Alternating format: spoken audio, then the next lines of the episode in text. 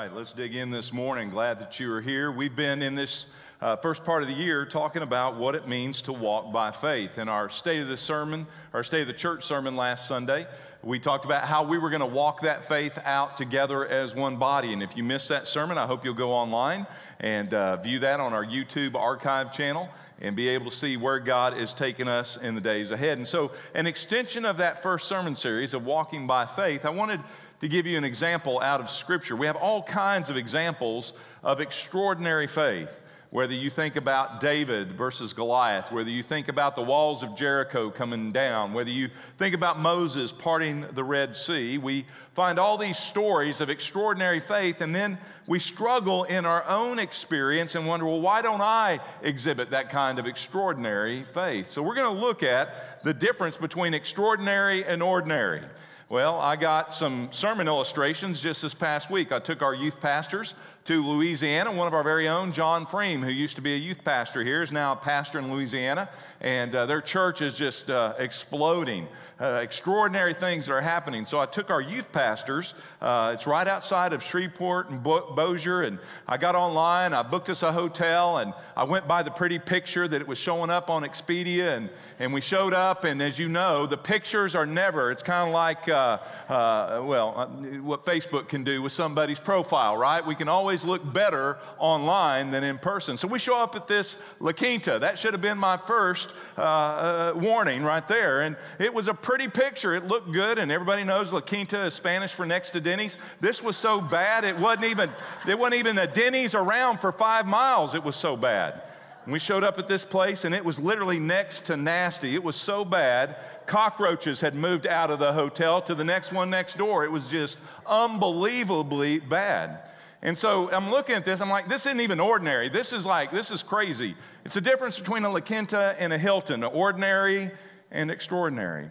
Well, the week got a little bit better. We showed up at a restaurant one night, and it had been a long day as we'd been observing the student ministry there, and we were kind of tired, and, and so we just needed a little something to finish off the day. So we looked to the dessert menu.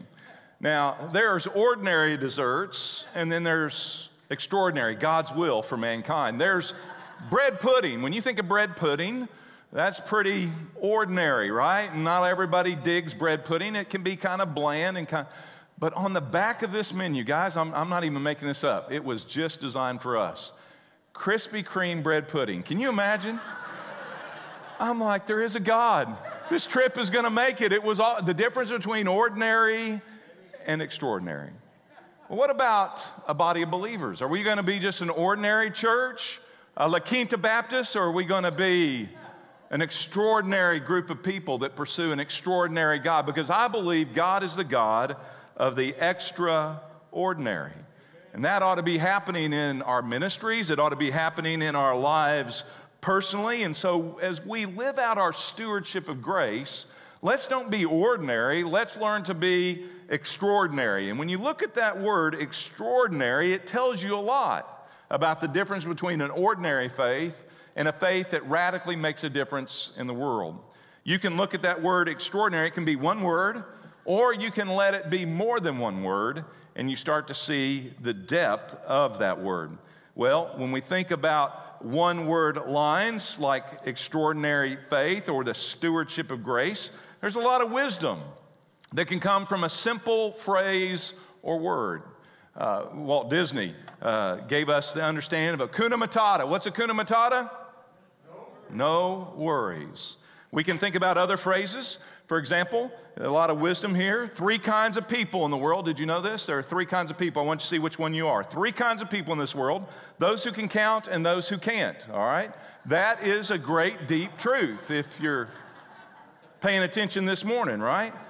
Then you have phrases like dogs believe they are humans and cats believe they are God, right? Am I right? These are little nuggets of truth. If at first you don't succeed, then skydiving isn't for you. These are things that seem to make sense when you dig into them.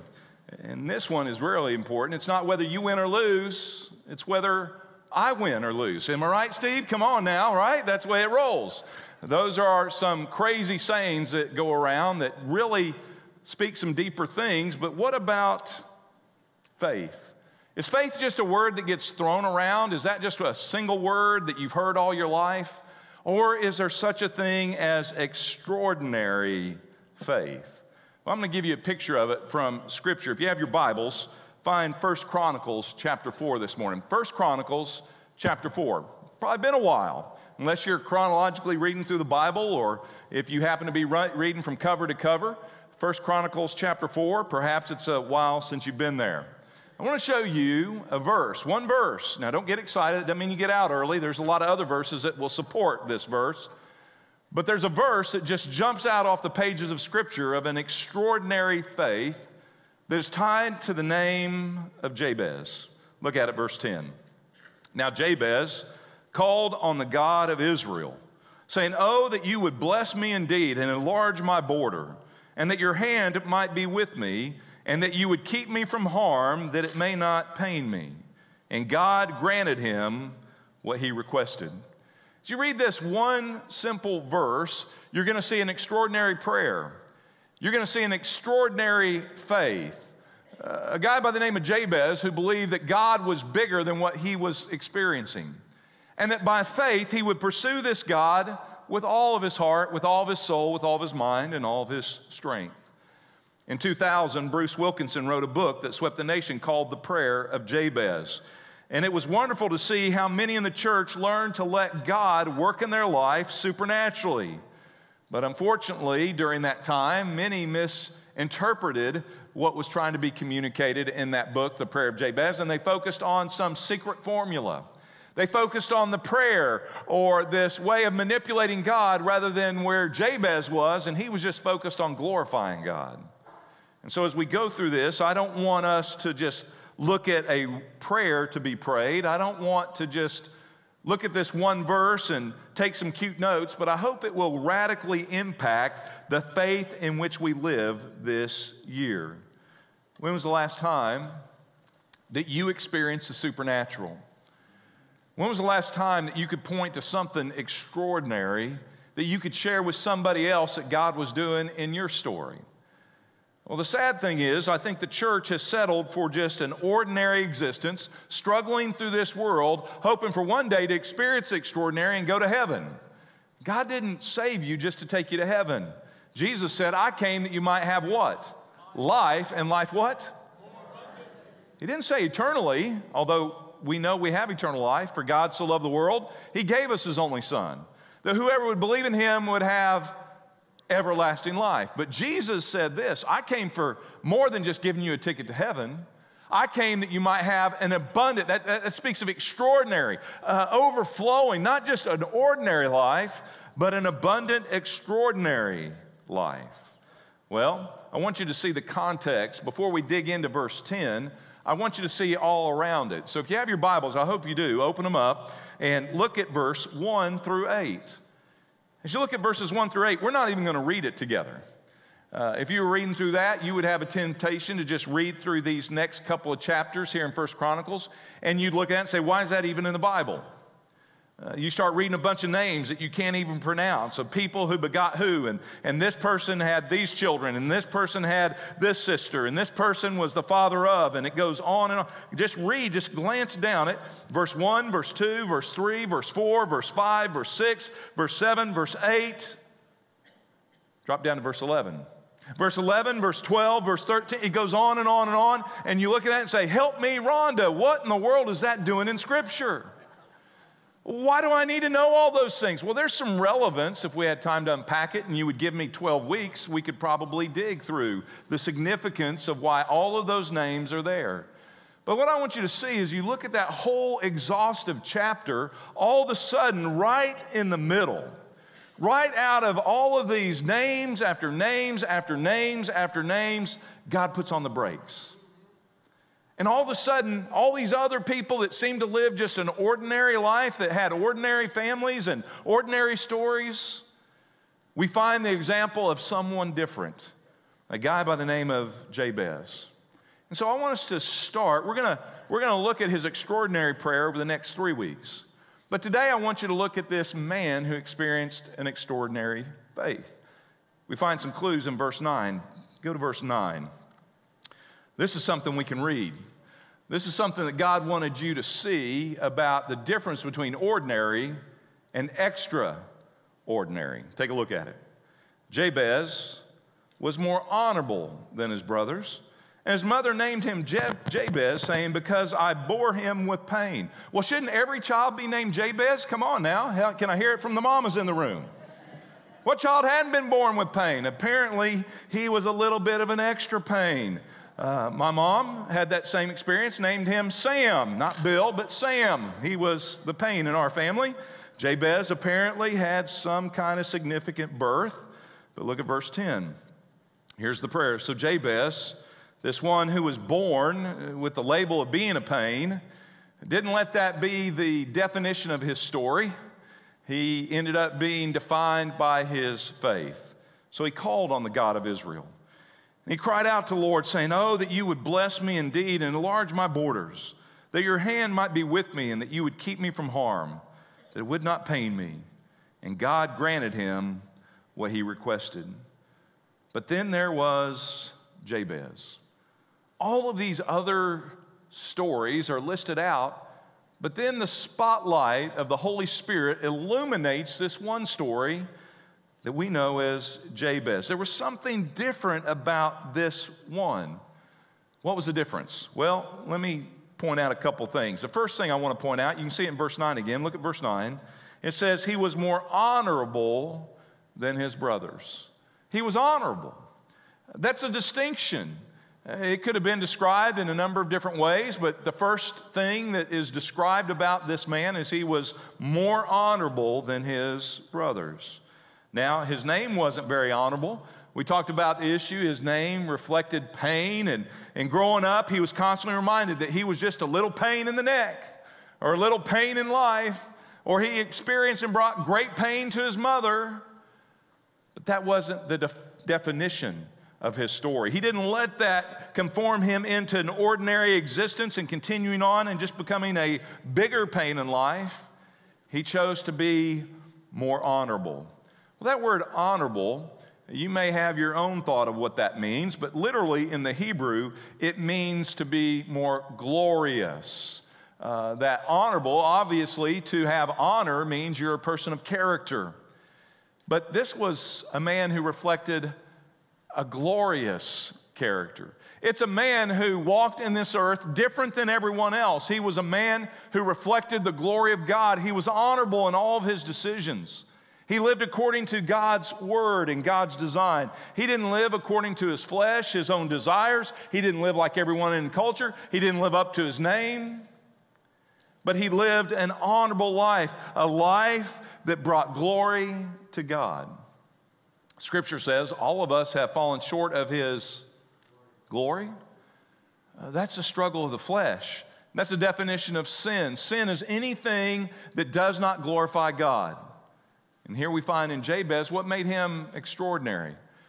Uh, we don't find great feats. We don't find him slaying giants. We don't find him uh, walking around walls and they come crumbling down. We don't find him parting Red Seas.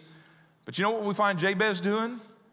living life honorably, living a life that glorifies God in every decision he was making. Now, I'm sure he wasn't a perfect man, but he was more honorable than other men, not for his own glory, but it was an honor that showed that this was a man submitted to God because only God followers can live honorable lives. The second thing we see is not only was he an honorable man, but he was a faithful man. He was a man of faith. He had a faith that was directed upward, not outward. He had a faith not that was pointed inward of I can do all things or I'm somebody great or I'm building my reputation as an honorable man so people will think I'm special. But he was a man of faith. He called on the God of Israel. Now, notice the direction of his faith. He called on the God of Israel. He didn't call on his own abilities. He didn't call on the banker to help him grow his estate and his significance. He didn't call on the government. He didn't call on his culture. He didn't call on what was uh, popular. He didn't call on his own flesh and what he wanted to do, but the Bible says he was a man that pursued God. He looked to the God of Israel. And so, if you're struggling with the difference between a La Quinta faith or a real, vibrant, extraordinary faith, it may be what's going on inside. Don't blame God who wants to do a glorious thing through your life. Sometimes we just say, well, that's just the way life is. This is just an ordinary life. I'll never be extraordinary. You just read about those stories in Scripture. Well, all those people woke up one day.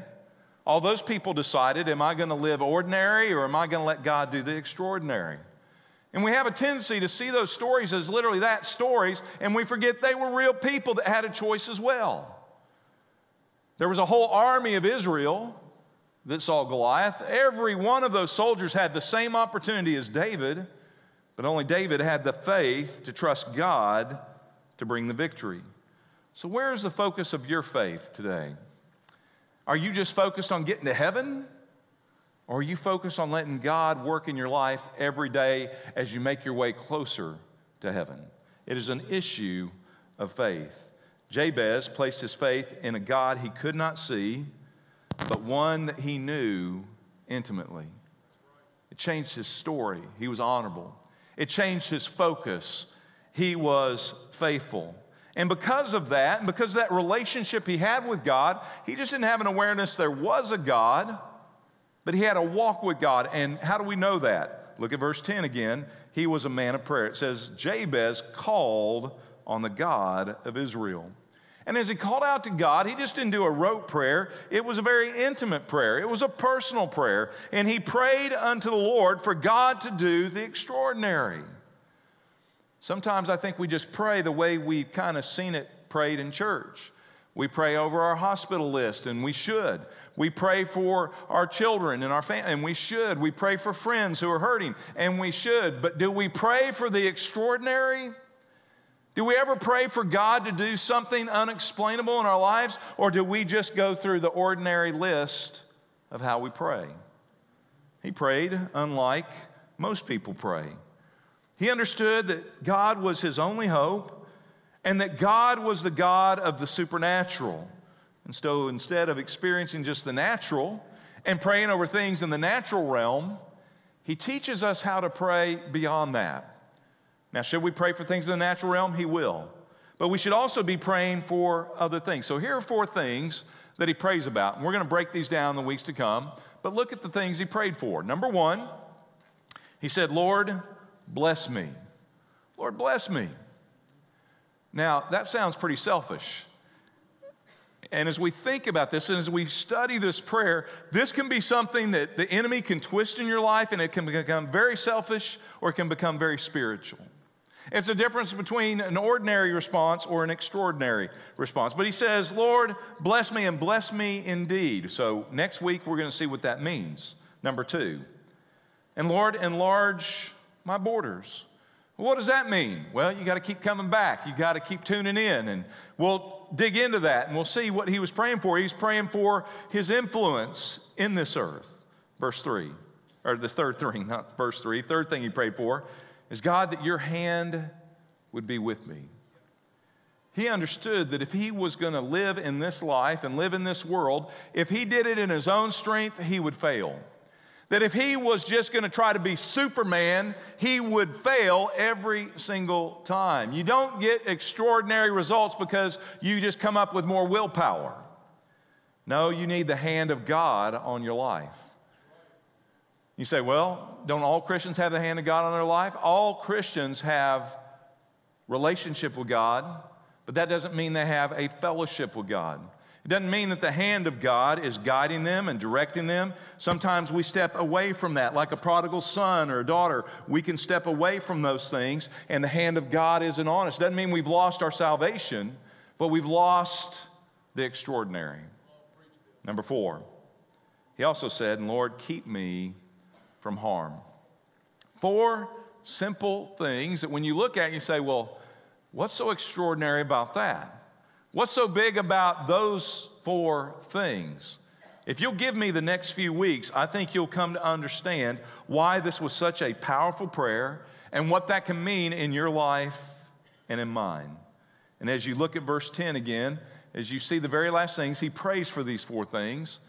And apparently, we needed to see it because God put the brakes on enough to put this verse right in the middle of that chapter. He wanted us to see an extraordinary example of how to really pray and how to pursue life this side of heaven. Because the Bible says, as he prayed those things, if that was out of bounds, if that was some kind of crazy manipulative prayer, we wouldn't see the last part of verse 10. It says, And God granted him the request. Ask, and you shall seek, and you shall find. Knock, and the door shall be open. So many people radically transform when they find God's saving grace. You can remember that moment when God showed up and when God revealed to you your sin and, and your need for a Savior, and you can go back to that defining moment when grace turned your life right side up. And you can remember the joy of that moment, the power of that moment, and how extraordinary that day was when you were saved. And then from there, it's like this bell curve. All of a sudden, that mountaintop experience just becomes very ordinary. It's as if we live in a valley the rest of our lives, a valley of faith. Now, God designed you not to just experience saving grace, but to experience a grace every day that is extra ordinary. So, in the next few weeks, we're going to look at this highlighted prayer. Why did God put that in there? Why is that verse sitting there right in the middle of all these ordinary, well, they're not so ordinary names, but this ordinary list of name after name after name? Why did He want us to look at this guy who could have had a reputation of being a pain, but instead became a man of honor? What do we need to learn and see in our lives so that God can do the unexplainable and the extraordinary? There's a million ordinary things in this world. There are a million things that are copycats and copycat versions of this or that. And then there are those things that are just known as extraordinary. I wonder what the community thinks as they drive past this campus. Do they see cars parked out with snow piles out on the parking lot? Do they just think, well, those people are crazy. Or do they think, man, something special is going on there. What do your neighbors think about your story? Oh, they go to Putnam City Baptist Church. Uh, they're them Baptists. Is that what they, or do they see a fresh walk with God and say, man, I want what they have? I don't know about you, but I'm tired of settling for the ordinary. And I don't want to be just listed in the pages of Oklahoma City's well, they don't have yellow pages anymore. But if they did, the pages of all the different churches. Do you know how many Southern Baptist churches are in this city alone? Anybody have a guess? 160 some odd. That's just Baptists. There are churches everywhere.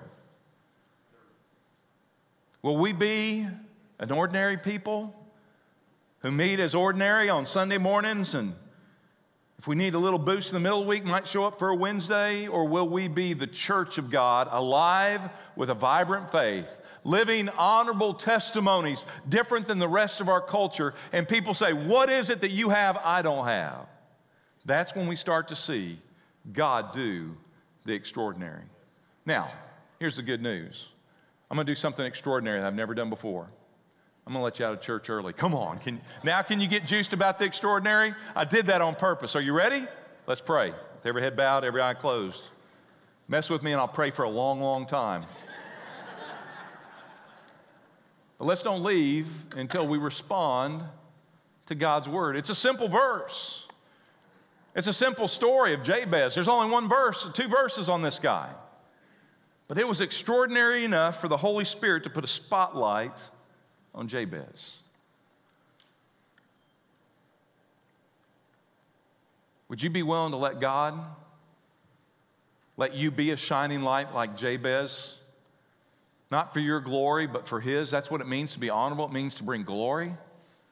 Glorious story to show the glory of a holy God because we live different from the rest of this world. Because we live by faith and not by the flesh because we have submitted to Him and Him alone. not to our passions or our desires. Now, I'm going to encourage the church, those who know Christ, to begin to pray like Jabez, to begin to call out to God and say, God, bless me. God, work in my story. And maybe that's where you start today. Maybe you say, God, forgive me for settling for the ordinary, the explainable. God, open up my heart to walk by faith. Would you pray a dangerous prayer like that? If you ask for it, God will do it. He did it for Jabez. He did what Jabez asked of him. You say, oh, wow, well, then I'll ask him about the next lottery numbers. That's not, he wasn't asking for things that would bless him naturally. He was looking for the supernatural and the unexplainable. How about us? Bible says God will give us the desires of our heart. Next few weeks, we'll study the desires of Jabez's heart. What's your desire? What do you desire to God to do right now in your life? Just share that with him. And, and maybe as these others are praying, maybe you're sitting there and say, Man, I have nothing to pray about. I just showed up for church today. I don't, I know there is a God, but I don't know him personally. I don't have a relationship with God. Then today that could change.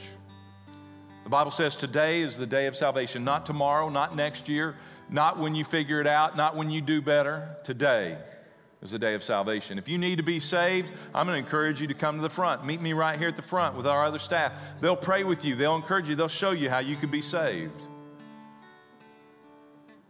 Maybe you've just been sitting in the background. Maybe you've just been kind of floating around, and through this COVID season, it's been easy to hide. Maybe there's some people that need to step up. It was at our wild game feast that several marked on the cards. I need to become more active in my faith. I think that's a reality in the body of Christ. We have become ordinary